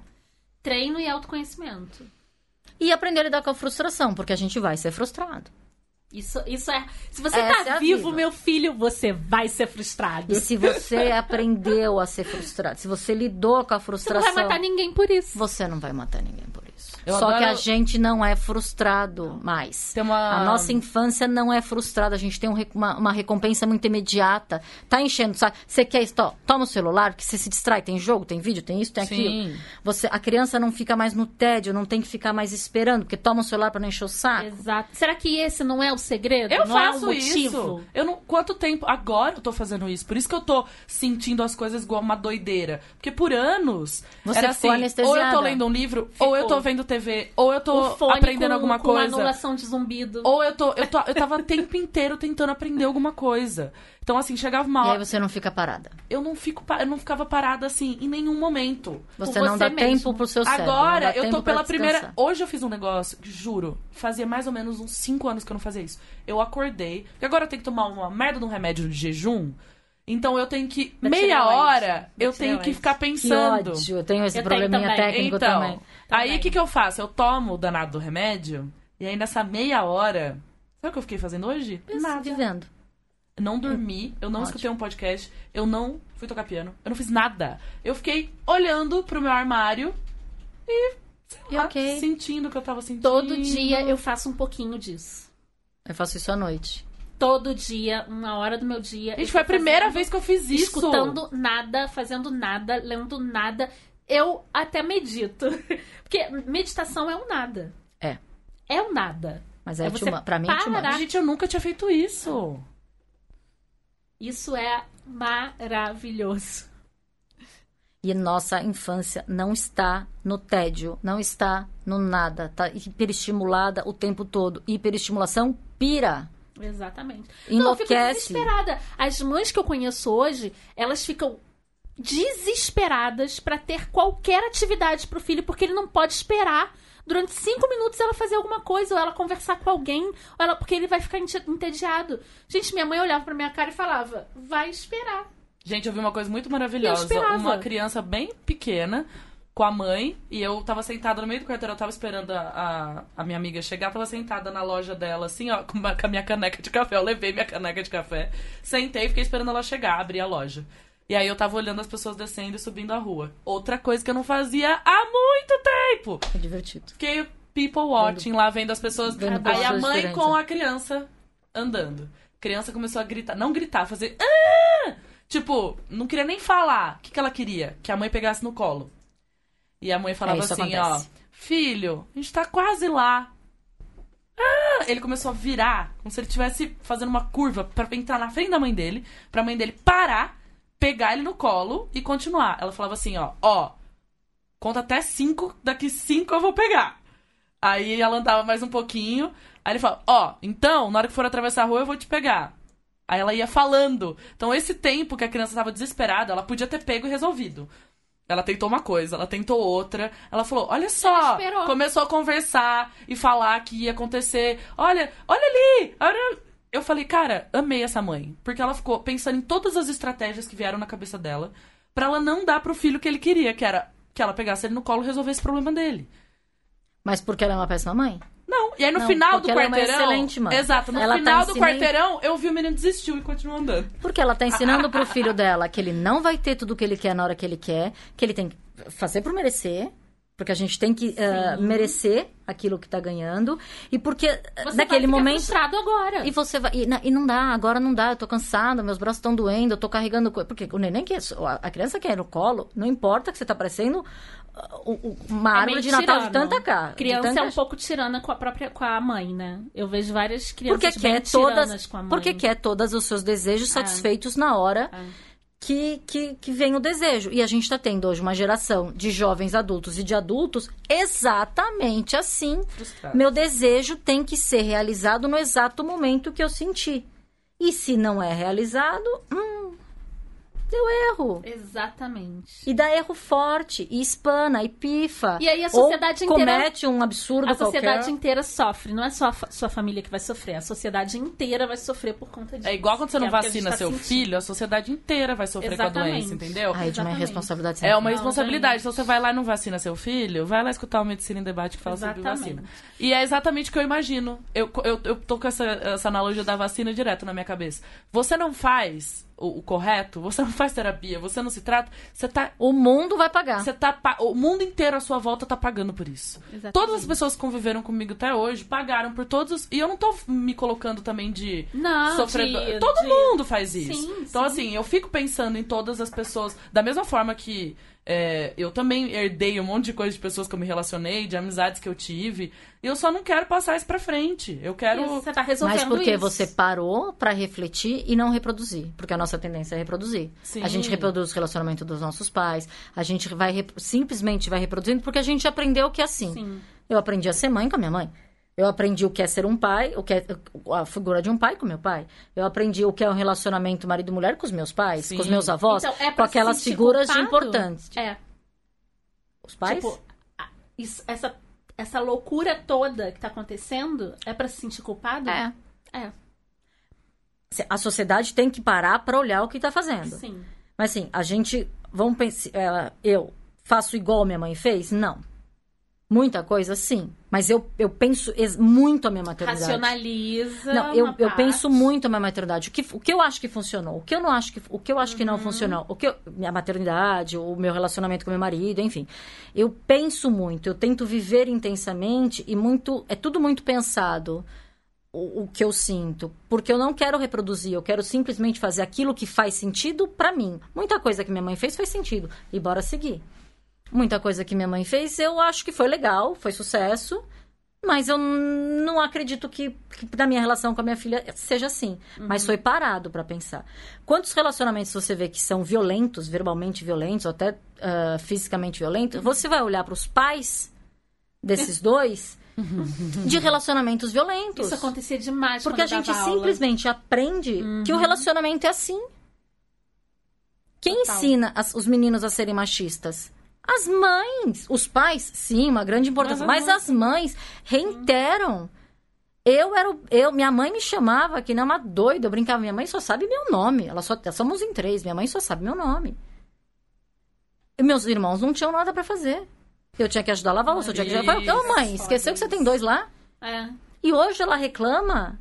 E hoje ela tá pegando no pé deles porque eles não fazem nada. Que ela identificou, que ela fez, que ela reproduziu também, que a mãe dela ensinou pra ela. Então, a gente vai simplesmente reproduzindo É. se a gente não para pra pensar e pra sentir. Pra... Não, isso faz sentido pra mim? Ou eu tô simplesmente seguindo adiante com uma coisa que foi, foi desenhadinho no jogo da vida pra mim? E aí, o que, que você faz quando o jogo da vida se interrompe? Eu não fui criada pra ser viúva. Eu faço o quê com essa informação agora com 38 que eu Isso. tinha? O Nossa. que, que eu faço com uma filha de um ano, 38, e aí? Viúva. E Viúva. aí? Ninguém te preparou pra isso. Não. Ninguém é preparado pra morte. Ninguém admite que vai morrer. Não, não a gente, e a gente não é preparado pra sair do esqueminha. Porque romper. Isso foi um amigo meu que me falou. E eu não tinha entendido isso antes. Ele falou: sabe por que, que você sofre? Porque romper o jogo da vida dói. Dói. Não romper dói menos. Mas é fake. Exatamente. É fake. Não tô Então, dizendo assim, que seguir o jogo da vida é fake. Não, porque se meu sonho é seguir o jogo da vida, mas se não sucesso. for- Mas se não for, Você vai, vai lá, dá um pé na porta e Isso. rompe. Mas você sofre, mas é mais autêntico. Então, assim, eu sofro Você porque eu so- rompi o jogo da vida que foi colocado pra mim. Sim. Mas eu sofro porque eu tô tentando me ajeitar e ver que jogo eu me É melhor sofrer. Você Mas tá, é um você sofrimento tá so- legítimo, E entendeu? é seu. É meu, eu entendo. Você não tá sofrendo porque Isso. disseram pra você que tinha que ser assim. E Exatamente. que sofrer faz parte da vida. Não, você- rompeu com o pré-estabelecido e tá tentando entender agora que caminho você quer seguir, já que aquele lá não faz sentido algum. E é um sofrimento legítimo e rico, porque dali você vai encontrar uma trilha. E se naquele, em algum momento lá pra frente, mesmo com a trilha escolhida, com o seu Se caminho, eu quiser mudar, tem você problema. fala, meu, isso aqui não faz mais sentido Isso. nenhum. Ok. Você primeiro já sabe que não quebra. Você já sabe que é possível. E você tem instrumentos pra falar, não, nada disso mais faz sentido, agora você, sei lá, qualquer outra coisa, vou seguir outra trilha. É, vai ser difícil? Vai. Mas você sabe que você é capaz. Você sabe que você pode, você tem instrumental pra tudo isso. E você vai ser cada vez mais a Bia. Eu tenho pena quando as pessoas começam, ah, mas eu tenho 35 anos, eu deveria ter um apartamento. Não Gente, deveria. não deveria. Ah, eu gente. tenho pavor ou tem quê? Ninguém Ah, deveria mas você nada. teria que. Não tem! Ah, eu Não tenho tem. que fazer isso. Amor, A sua- poucas coisas na vida você tem que. Eu não posso me comparar, gente. Ninguém pode se comparar, sabe? Cada um tem a sua história de vida, as suas lutas. Cada um entende da dor de ser quem é. Eu adoro essa frase, sabe? Porque cada um é que sabe da sua própria dor e da Ou, sua como diria lá na história. roça, cada um sabe onde amarrou o bode, cada um sabe onde o calo aperta, entendeu? Exatamente. Bom, A roça é gente muito tem- sábia. É A muito sábia. bem. Qual que é a minha frase preferida da roça? Eu já falei que eu sempre adoro falar. Boi sonso que vara cerca. É. Não é muito bom isso, gente? Esse é- Amo essa frase. é Melhor muito frase. boa. A gente tem que terminar, né? Já são mais de duas horas de papo. Obviamente, esse programa se transformou em dois. Né? A gente vai ter até que gravar uma entradinha. uma Hoje eu só finalização. Camilo. Que você mandar eu fazer, eu vou fazer. É, quero agradecer muito, Carla, mas antes da gente terminar, Ai, Deus. antes de terminar, tem uma pergunta que a gente faz Manda. pra todo mundo, que é Apocalipse zumbi. Você tem que botar três coisas em poucos minutos numa mochila. Não pode ser pessoas, três coisas. Três coisas. Porque você vai embora e você vai ser nômade no Apocalipse zumbi. O que, que você colocaria na sua mochila? Eu vou ser nômade. É Nossa, eu morri na primeira esquina. Porque eu sou Todo muito, mundo incompa- tá eu sou muito Eu acho, incompetente. Eu acho que, que eu vou lutar. Olha Perfeito. só. Não, eu vou lutar, agarradinha na minha bichinha, bora lá achar um esconderijo É. e ficar lá esperando Mas a o que, que bagunça você acabar. colocaria nessa mochila pra sair correndo com ela? Bom, sabendo que vai ter um apocalipse zumbi, eu já vou deixar a mochilinha bem pronta. Ótimo. Olha, já preparadíssima. Sou dessas. Gente, sou, sou eu dessas. sou mãe. É. Ou você se prepara, ou vai dar erro. Não tem como chegar na a hora. pessoa vai fazer cocô Então, antes de sair de surpresa. casa, vai, vai, ter um, vai, vai ter um desastre. Vai ter o efeito surpresa. Sempre. Porque não é mais surpresa. Sim. Só muda a Quantas surpresa. trocas de roupa você leva quando você sai com a sua filha? Hoje, hoje com Três quase anos. três anos, não levo troca de roupa. Mas antes Porque, levava umas três. Nossa, se- três de manga curta, três de manga comprida, mais, sei lá, com sete mil É fraldas. porque também tem o, o, né, o despreparo. Você vai aprendendo com os Sim, tem anos, sua, né? é, tem, tem sua inexperiência completa. É igual fazer mala quando você vai viajar, né? É. Meu marido queria morrer com a mudança que eu levava naquela mala. Hoje a gente sai, eu pego na minha bolsa, coloco uma frasqueirinha com as fraldas, sucesso, uma garrafinha d'água, Pronto. uns petiscos, Uhum. porque a pessoa é trabalhada na fome, e bora seguir. Na fome saudável, porque mamãe aqui é bem doida. É, e bora seguir. Tá, mas seus, não foge dos seus três objetos, por favor. Tava louca pra escapar dessa. Eu acho que eu levaria. ah, na- porque eu sei que vai passar. Né? O zumbi não vai achar a gente, enfim. Uhum. Porque eu sou uma pessoa de otimistas. sempre. Eu sempre vejo o Também. copo meio cheio. Também. É, a minha caixa de recordações. Porque Ó. me representa. Muito me, bem. me- Você e tem a- uma caixa onde você bota as coisas que são você. que, que é a minha história, na verdade. A minha Uhum. caixa tem as fotos, tem todas as cartas ah, do meu marido, tem as cartas que eu mandei pra. Enfim, tem tudo que eu mandei, não, né? Porque a gente entregava um na mão do outro, tamanho doideira. A gente tem um caderno de carta. Se o caderno aparecer em cima da mesa, é porque alguém escreveu. Se não foi você que botou lá, é porque tem uma carta pra Que você lá. Ah, Gostei adorei! Adorei. Nossa, Amiga, vamos fazer um caderno? Vamos. Se esse caderno Vamos. aparecer na sua frente, é porque Bia te escreveu É, uma carta. ó, Ai, adorei. Eu posso Amei. deixar na sua casa quando eu for lá. É. E eu gosto da coisa física. Também.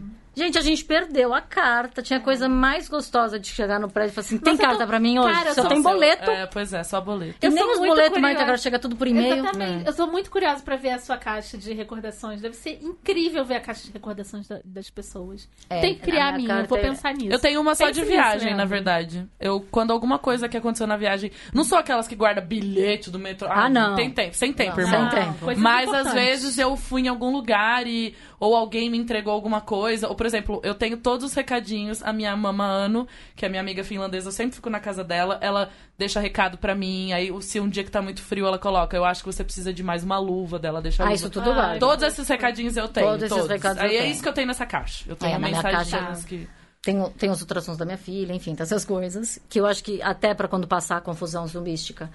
É, é a história dela. Claro. Então, é a minha Então- história, mas consequentemente a história dela, de eu passar pra ela a história dela com fotos, enfim. Então, eu levarei minha Gostei. caixa. Um canivete suíço, que eu acho que resolve um bocado de coisa. Muito bem. Não que eu saiba usar, mas na hora da necessidade, Você né? vai aprender. faz o ladrão, Claro, a gente vai ter que se aprende. virar. E uma garrafa de água congelada. Eu não sou ninguém sem minha garrafa de água congelada. Olha, gostei. De cada é, convidado, a gente pega uma coisinha pra, pra gente, né? O negócio das memórias surgiu. E no outro episódio também o negócio da foto, né? E as sementes. Pra começar uma sociedade nova, você precisa de Semente sementes. é bom. Não, mas eu tenho fé que uh, o zumbi não vai comer É, nossas vai plantinhas. passar, né? Vai passar. Não, vamos passar, vai passar. E que eu tenho fé que eu vou encontrar geladeiras no caminho pra Sim, congelar minha água. Sim. Porque, gente, Adorei. eu preciso de água gelada. E assim, em face Pelo menos você não falou o carregador, que todo mundo quer carregador de celular, né? É. Eu tenho muito problema com tecnologia. Vocês veem, eu uso papelzinho, eu tenho agenda. É. Eu sou meio venha. Eu sou meio a meio. Eu sou, Sou meio a muito meio de também. tecnologia, mas eu preciso do meu caderno, eu preciso escrever. Não Quando sou ninguém estudo- sem meus cadernos. Quando eu estudo, eu tenho eu tenho em cada, tenho na criado mudo, tenho na bolsa, É, tenho no consultório. Meus bloquinhos, minhas listinhas, Eu eu, preciso de papel. Canetas colori- coloridas. Beleza, agora indicações. Eu vou começar com indicações. Eu falei de um livro, né, quando a gente começou a falar de depressão. É, o livro é Razões para Continuar Vivo, do Matt Haig. Não sei como se pronuncia. Mas é o subtítulo é Histórias de um Homem que Enfrentou a Depressão e Reaprendeu a Viver. Ele também dá muitas dicas. Dentro desse livro tem o que não falar para um deprimido. Isso é Gente, ótimo. Gente, o que Gente. não falar pra um deprimido é perfeito, porque a gente É só, só chuta cachorro morto. E como eu errava, assim, tipo, eu chegava já querendo dar solução, não. Às vezes você Amor, só solucione sua tem que vida. escutar. Por que, que a solução que você deu pra sua Você vida tem que é perfeita? acordar mais cedo, você vai ver como que você é mais produtivo. Gente, Você tem que se esforçar um pouco. Tem, então, esse Porra, capítulo. Vamos se esforçar gente, um pouco. sério. Eu não tenho força pra comer, me esforçar pra quê? Esse, depois que eu li esse capítulo de O que não falar para um deprimido, cara, eu cheguei pra Bia e falei. Desculpa, cara. Mas eu fico fazendo isso. O tipo, subtítulo é mais importante, eu acho, do que o título. Qual que é? Lê pra mim o subtítulo. histórias de um homem que enfrentou a depressão e reaprendeu a viver. Porque ele ressignificou tudo aquilo que ele passou Exatamente. no momento, na- no momento de depressão e antes. E não dá pra você sair leso. Então, assim, Exatamente. co- o que, que eu vou fazer com, com isso tudo agora? Se você sair leso de momentos difíceis da vida, tu vai apanhar de novo, colega. Exatamente. Você só vai entrar de novo lá Você no vai entrar no limpo, porque Ele você não, não- está aprendendo a resolver esse problema. Se você É. sair leso de uma situação muito forte, ah, o que é que você está fazendo com a sua vida? E Viva ele- intensamente, se joga É. intensamente, chora intensamente, porque você vai levantar e vai continuar. E ele se despiu, nesse livro eu achei muito interessante, porque é um homem escrevendo, e ele se despiu de muito orgulho pra escrever o que ele escreveu, Porque para homem é mais difícil ainda. porque pra eles é muito Porque mais eles têm que difícil. ser o super-herói, eles têm que ser o fodástico. Exatamente. E no momento que o fodástico não sai da cama, Aí- é puxado. A sociedade Então, cai mais forte é. no, no homem, cai diferente. Sim, Na mulher, assim, mas você tem que exatamente. pensar nos teus filhos. Exatamente. Apela nesse sentido. No homem, assim, mas você tem que. Você não tem que trabalhar porque a tua função. Enfim, entra numa. numa- É ruim pros dois lados, né? Esse É, patriarcado e essa masculinidade Faz mal pra todo tóxica mundo. Faz mal pra todo mundo. Gente, esse livro foi a Melzinha que me indicou Razões pra Continuar Vivo. Então eu quero indicar isso e hum, indicação da Bia. Você vai pensando na sua, Carla. É, eu já falei que eu tava lendo esse livro. Já falei pra muitas pessoas. E eu queria mandar um beijo pro André de novo. Eu, assim, eu não tô recebendo nada da Todavia, não, viu, gente? Eu só gosto muito do André e da- do meu amigo André, André Freire. E eu achei muita coincidência, porque o André me mandou uma mensagem assim: Bia, eu vi que você tá lendo o livro da Rosa Monteiro. É um livro, sei lá, de 2014.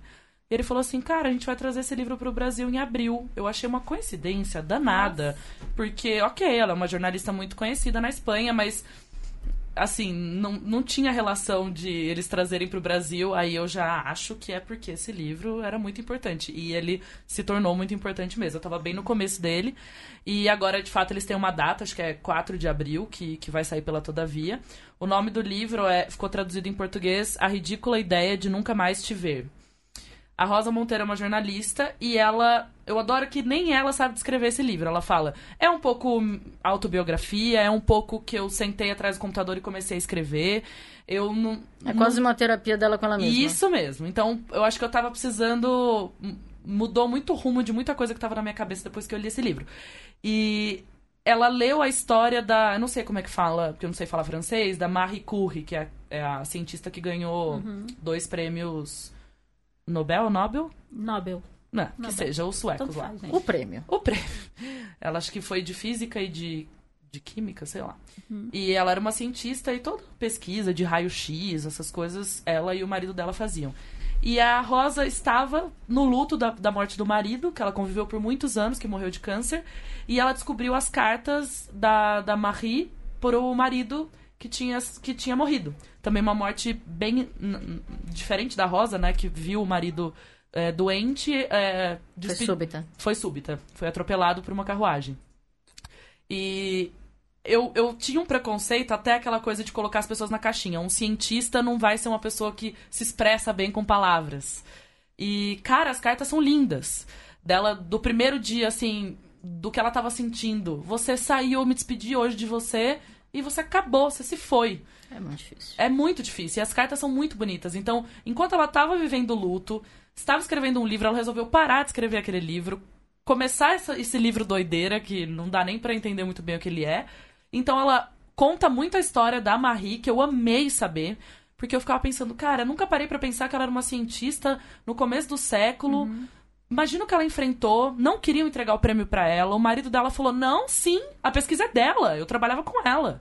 Então assim, eu amei saber mais a história Teve de ter a validação E lá. Isso. marido incrível, né? Não, ela pra aquela mesmo fala assim, época- eu sou... A história dela, poder... e ela fala muito isso. Quando você tem um parceiro que te apoia nas coisas que você faz, a sua Você história é vai. diferente. Sim, total. Então Tanto eu- pro homem quanto pra mulher. O parceiro faz toda a diferença. E a dor Toda. dela, da- depois da morte dele, ela substituiu ele na faculdade, na academia.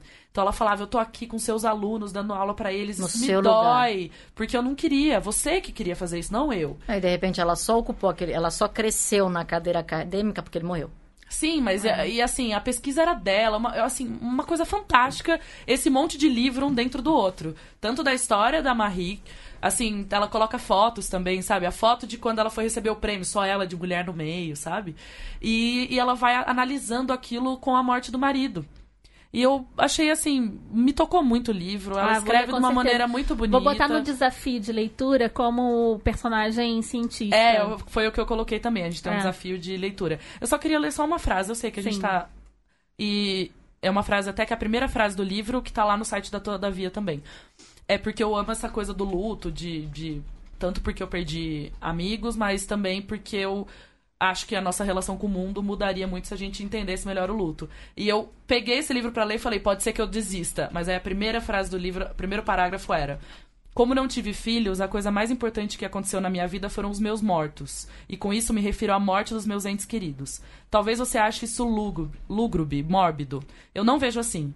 Muito pelo contrário. Pra mim é uma coisa tão lógica, tão natural, tão certa. Apenas nos nascimentos e nas mortes é que saímos do tempo. A Terra detém sua rotação e as trivialidades em que desperdiçamos as horas caem no chão, feito purpurina. Quando uma criança nasce ou uma pessoa morre, o presente se parte ao meio e nos permite espiar por um instante pela fresta da verdade, monumental, ardente e impassível. Nunca nos sentimos tão autênticos quanto ao beirarmos essas fronteiras biológicas. Temos a clara consciência de estarmos vivendo algo grandioso. Lindo. E aí eu Lindo. falei, cara, eu preciso ler esse Vou livro. ler. Quando, quando lança? 4 de abril. 4 de abril. E mesmo eu li em espanhol, eu não sou a expertzona do espanhol, mas até lendo no digital você tem a artimanha do dicionário. E eu Tá vendendo na Kobo, gente. hoje pra... é, eu li pela Fica a dica. Hoje Fica a eu dica. sinto assim que a Rosa Monteiro me acompanhou durante algumas semanas do meu lado, me contando sobre o luto dela e Vale do seu. e me ajudando É. a entender muita coisa sobre a minha vale vida. do seu. Que esse sentimento é legítimo, é, real, Isso. você não tá sozinha nele. É. Quando você tem uma história semelhante, o sentimento semelhante, você fala, Exatamente. meu, eu não sou tão bizarra assim. Né? Existem senti pessoa- é, é um sentimento comum, é legítimo, não é que dói menos, mas dá um, uma calente saber que, que, que é uma dor ah, Uhum. que, que outras pessoas também sentem. Não que a gente quer o mal do outro, mas Sim. E uma dor é- antiga, né? Porque eu tô lendo uma história de uma mulher que lá em 1900 e, tipo, no meio da guerra, da Primeira Guerra lá, sentimentos não tem tava época. estudando uma coisa. Não, as dores são exatamente as mesmas. Desde que a gente começou a entender que tem dor. Imagina essa mulher fazendo uma pesquisa que A gente mudou só o mundo. vive elas de forma diferente, É. mas a dor, o- o- os desejos de felicidade, as dores, é, são exatamente as mesmas sempre. Eu- porque eu- a gente coloca uma pressão na pessoa, né? Pô, você estava fazendo uma pesquisa que mudou o mundo. Só que aí, seu marido morreu. E aí você tá lá na sua casa pensando, foda-se o laboratório. Eu não quero ir lá. Mudar o mundo com essa minha descoberta, entendeu? Porque o meu, eu não, é, eu não quero mudar o mundo, eu preciso resolver o meu agora. É. E de- em nenhum momento eu achei que ela era fraca por ter. E ela não interrompeu, óbvio, né? Ela continuou. A filha Mas- dela seguiu também. Mas se ela tivesse interrompido por um intervalo de tempo, era fundamental para ela reavaliar bem. o que ela estava É, sentindo. exatamente. Porque chegar É. em casa, fechar a porta, meu Deus, É o É pior, complicado. né? é difícil. É muito difícil. É muito difícil. Olhar pro sofá É. e Isso, ela fala muito das coisas cotidianas também que, que você sente falta. É, se até hoje eu passo, eu passo na sala e olho pro sofá, pois pro... Lugar que ficava. Pro no lugar sofá. dele? É. É, é, e, e a gente tem que se preparar pra isso. que E isso é automático. acontecer. É Isso vai automático. acontecer com todo mundo. É, o preparar é complicado, porque como você vai se... Não existe Não preparo. existe esse preparo. É só a consciência de que a morte existe e temos que falar dela. Só Mas acho É, que- eu é. acho que é isso. Mas É acho que temos que tem- desmistificar a É. morte. Temos que viver a morte de uma outra forma. Um filme muito bonitinho que pra mim descortinou muita coisa, é aquele desenho Divertidamente. não. O que eu O não a vida é uma festa. ah, Coco. gente. O de mexicano. A vida Da é uma- história- Todo historinha mundo mexe. fala pra eu assistir esse filme. Porque eu o- amei esse filme. eu, eu tinha pavor aquela caveira mexicana. Eu acho linda. Também. Porque ela simplesmente muda o conceito de morte. Totalmente. A pessoa só morre no né, o que se entende, é a pessoa só morre quando ela deixa de ser lembrada. E isso é muito lindo. É lindo. Porque não é que ela cruzou a barreira, ela foi pro outro mundo, lá na, né, que vira as Uhum. caveirinhas divertidas. Ela não morreu. Ela, simple, ela só vai morrer no dia que ninguém, no dia dos mortos específico, rezar por ela, é, festejá-la, ou seja, E é o no dia que no os mortos dia- voltam pra cá. nos dias que as pessoas voltam para visitar. os Mas assim, espíritos. no É dia lindo. em que ninguém mais lembrar dessa pessoa, aí sim ela, Ela de morreu, existir. ela deixou de existir. Porque enquanto a gente fala dela, a gente vive ela, a gente sorri, a gente gargalhar É com as isso- histórias, ela continua aqui. É por isso que eu acho que você ter- tomar consciência da sua mortalidade, da mortalidade das pessoas que te cercam, faz com que você não negue o luto e as lembranças. Eu vejo muita gente querendo negar, não quer lembrar, não quer ver foto, não quer. E isso parece que fica Isso machucando ao, lon- ao longo dos anos, sabe? As pessoas que melhor se, se saíram nesse momento de luto são as pessoas que tinham consciência da sua da, da mortalidade, sabe? Eu acho que ah, quando você. Eu vivi intensamente, eu me quebrei. ah, eu não tinha outra. Né? Tinha, Uhum. É. me quebrei, me permiti. E minha família permitiu. Isso é importante. A minha Ninguém te família- acelerou no seu luto. Não, não só não me acelerou, como deram um jeito de resolver, mesmo eu falando, vai. Pra, pra cuidar minha mãe. Mãe, vai embora. Uhum. Mãe, vai embora. Ela conseguiu me enrolar até quinta-feira. Não, não, eu vou Ficando depois com da você. janta. Foi. Eu fico depois, da- depois da janta eu vou embora. Ah, filha, tá tão, tá, tô cansada. Vou- posso dormir aqui? Se incomoda? E, e simplesmente foi me enrolando e foi ficando. E foi res- resolvendo os meus problemas cotidianos. Eu tinha uma pequena que tinha demandas, enfim. E foi me permitindo eu viver a minha dor. Sem me, me pilhar. Ei, Uhum. bora, você tá viva? Tô vivo, cacete. Exatamente. Você Tô morreu um pouquinho. Ai, sua também. filha, o sorriso. Amor, bem é. Vamos, vamos- vamos, dividir? não Menos, tem nada a ver é. com a minha filha. Minha filha. E agora, a minha filha. Aliás, eu tenho que dar um jeito de não morrer em vida, porque minha filha não pode perder pai e mãe. Mas assim, o, o e esse filme foi uma. O, o livro que eu vou recomendar tem muito a ver com isso, que foi. Eu não acredito muito em coincidência, mas foi muito sincrônico com o momento que eu estava vivendo, mas é ressignificar essa morte. Hoje eu tenho o meu marido só com lembranças incríveis. Tinha os defeitos, nossa, Lógico. apinhado deles. Claro. Mas hoje, depois de um ano e meio, eu consegui hoje, inclusive, me, me livrar, me libertar de alguns defeitos dele. E me permitir fazer coisas que eu não me permitia por causa da configuração. Enfim, eu, eu consegui deixar os defeitos dele com ele e só as qualidades comigo. Falei assim, ah, vou, vou, vou trazer o meu marido o melhor dele pra mim e pra minha filha. Lógico. O resto não foi uma escolha nossa, não foi uma escolha minha. Paciência, nega, vamos lidar com isso. Sim. Você não escolheu, mas o que, que nós vamos. Agora, o que eu vou fazer com isso é uma escolha minha. E aí eu, ten, eu, eu tentei viver intensamente, continuo, tive que ir pra lá, na Itália, levar minha filha pra conhecer a família dele. Nossa. É, eu achei que fosse ser um velório de 20 dias. Foi uma, Uma festa. festa. de 20 dias. Foi, foi assim, aquele me explodiu e me falou assim, tá, agora volta, filha. É. Sem manual de instrução e se vira com isso. Porque eu vou ter literalmente outra pessoa. É. E ainda tô tentando ler o manual, mas tá em, tá em russo. Tá em construção. tá, em tá, tá duro de entender. Mas ok, mas me viram com Aham. isso. É, é, a gente lê a, a gente lê a morte de uma outra forma. Fica me- não é não sofrer, não chorar. Choro até hoje, provavelmente vou chorar para sempre. É, Uhum. mas hoje eu, eu vejo só com uma linda história que eu vivi. E não minimizando, assim, potencializando. Caraca, eu pude viver 12 anos mega felizes. Com mega problemas. Mas mega felizes. E chorar, tudo bem. E chorar, e chorar é bom pra caramba, Nossa, né? eu vou até aquela- dar uma choradinha quando eu chegar na minha casa. Dá, dá aquela limpada no. Dá aquela limpa... Gente, meu carro não é alagado, porque não dá. Porque meu carro realmente sofreu as É, consequências é o como um cão. da minha amiga, né? É, não Tipo, posso chorar muito em casa, porque eu não posso quebrar a minha pequena, É, que além de tudo não vai estar entendendo, enfim, Exatamente. e a explicação fica mais difícil. Não que no futuro não possa, no futuro, filha, vamos lidar com isso. Mamãe chora de saudade, você vai chorar de saudade, vamos chorar todo mundo junto, a gente se abraça e chora. Exatamente. Mas hoje ainda não cabe pra ela, é, não cabe. Então, meu carro, Rebeca, o nome do meu carro, Rebeca sofre as consequências como um cão. Ai, Rebeca. Rebeca, é tudo. Rebeca chora também. Rebeca, Rebeca chora. Rebeca não conheceu o papai. É, Rebeca Porque deram não. perda total no meu carro um mês depois. Mentira. Não, Rebeca é Gente. fruto da perda total. Hum, A gente tem que fazer um outro episódio falando sobre luto. Faremos. Sim.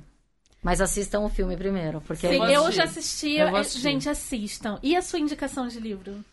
o livro chama e é, chama A Morte é um dia que vale a pena viver. É o A livro que Karina- a Camila indicou. A Karina indicou. Que Karina? A, a Karina. Karina. Não, quem indicou foi a Camila Albani. Ah, é? Uhum. Não, a K indicou um de 20 passos, Ah, sei lá, é alguma isso coisa de mesmo. passo. Isso Quem mesmo, indicou foi a. Camila. A morte é um dia que vale a pena ser vivido, né? Por- Não, que vale a pena viver, porque vale é de uma viver. Uhum. médica, eu não, não me lembro o nome dela agora, de uma médica de cuidados paliativos. Isso, é a Camila que indicou. E ela olha a morte ah, por um outro olhar, né? De que, assim, vamos potencializar isso. Você tá vivo, então vamos viver intensamente, vamos, vamos minimizar a sua dor. Mas a gente não tá, no cuidados paliativos, você já não tá trabalhando com, a, você não tá tentando uma cura, né? Você tá tentando minimizar a dor, minim, dar, dar, dar um pouco de qualidade de vida dentro daquele cenário pavoroso. E, e é, é uma conversa. O livro é muito leve, leve no sentido assim, ele é fácil de ler. Uma é fácil de ler. E é uma conversa, é quase uma palestra dela. Ela, ela contando as experiências dela Muito legal. e o, os- o, o quanto são muito intensas, porque é um momento muito forte, né? É um momento em que você se abre absurdamente para a vida. E, e é boni- vale, a- eu acho que vale a pena. É uma leitura rápida, inclusive. É, Vou precisa ler ler. também. É de uma autora, né? Mulher. Sim. É uma médica é, aqui, contemporânea. É, brasileira. Brasileiríssima, trabalho. É, brasileiríssima. Aqui. Legal. Tem aquelas palestras do TED, não sei o quê, Aham. 15 Sim. minutos, tem ela também Eu tá acho que eu nessa. já vi ela. Vou botar na minha lista também. Gente, a gente tem que terminar. Quero agradecer muito, cara. Obrigada. Muito, muito, Prazer muito foi meu. mesmo. Foi, ótimo. correu do- mais de duas horas de papo de forma muito leve. E peço que você volte, por favor. Sempre que vocês pedirem, A estarei gente aqui. precisa. Foi demais o papo. Amamos muito. É, você quer deixar algum contato para quem. Você fica em São Paulo. Fico em São Paulo. Você quer deixar um, um contato para quem. A gente pode entrar? colocar depois o seu telefone e- ou e-mail, alguma coisa assim, se as pessoas quiserem entrar em contato com você. Isso, e-mail, que é mais. Fala o e-mail, só. um- Porque nem todo mundo vê a descrição do episódio. É Carla Dalanese. Vamos só soletrar. Dalanese é D de dado A, L, L, A, N, E, S, E, arroba hotmail.com. É quem quiser entrar em contato, E-mail, gente. e-mail. É, Muito ou manda e-mail pra vocês, vocês passam o Isso, a telefone, gente é uma forma mais. com certeza. É, para entrar em contato com a, com, a, com a gente, com as desqualificadas, a gente está no Instagram, as desqualificadas, no Twitter, desqualificadas, no e-mail, asdesqualificadas.gmail.com. E é isso, gente. Obrigada. Vamos deixar o Leandro dormir, que ele já, já ouviu muito da gente. Beijo. Beijo. Beijo.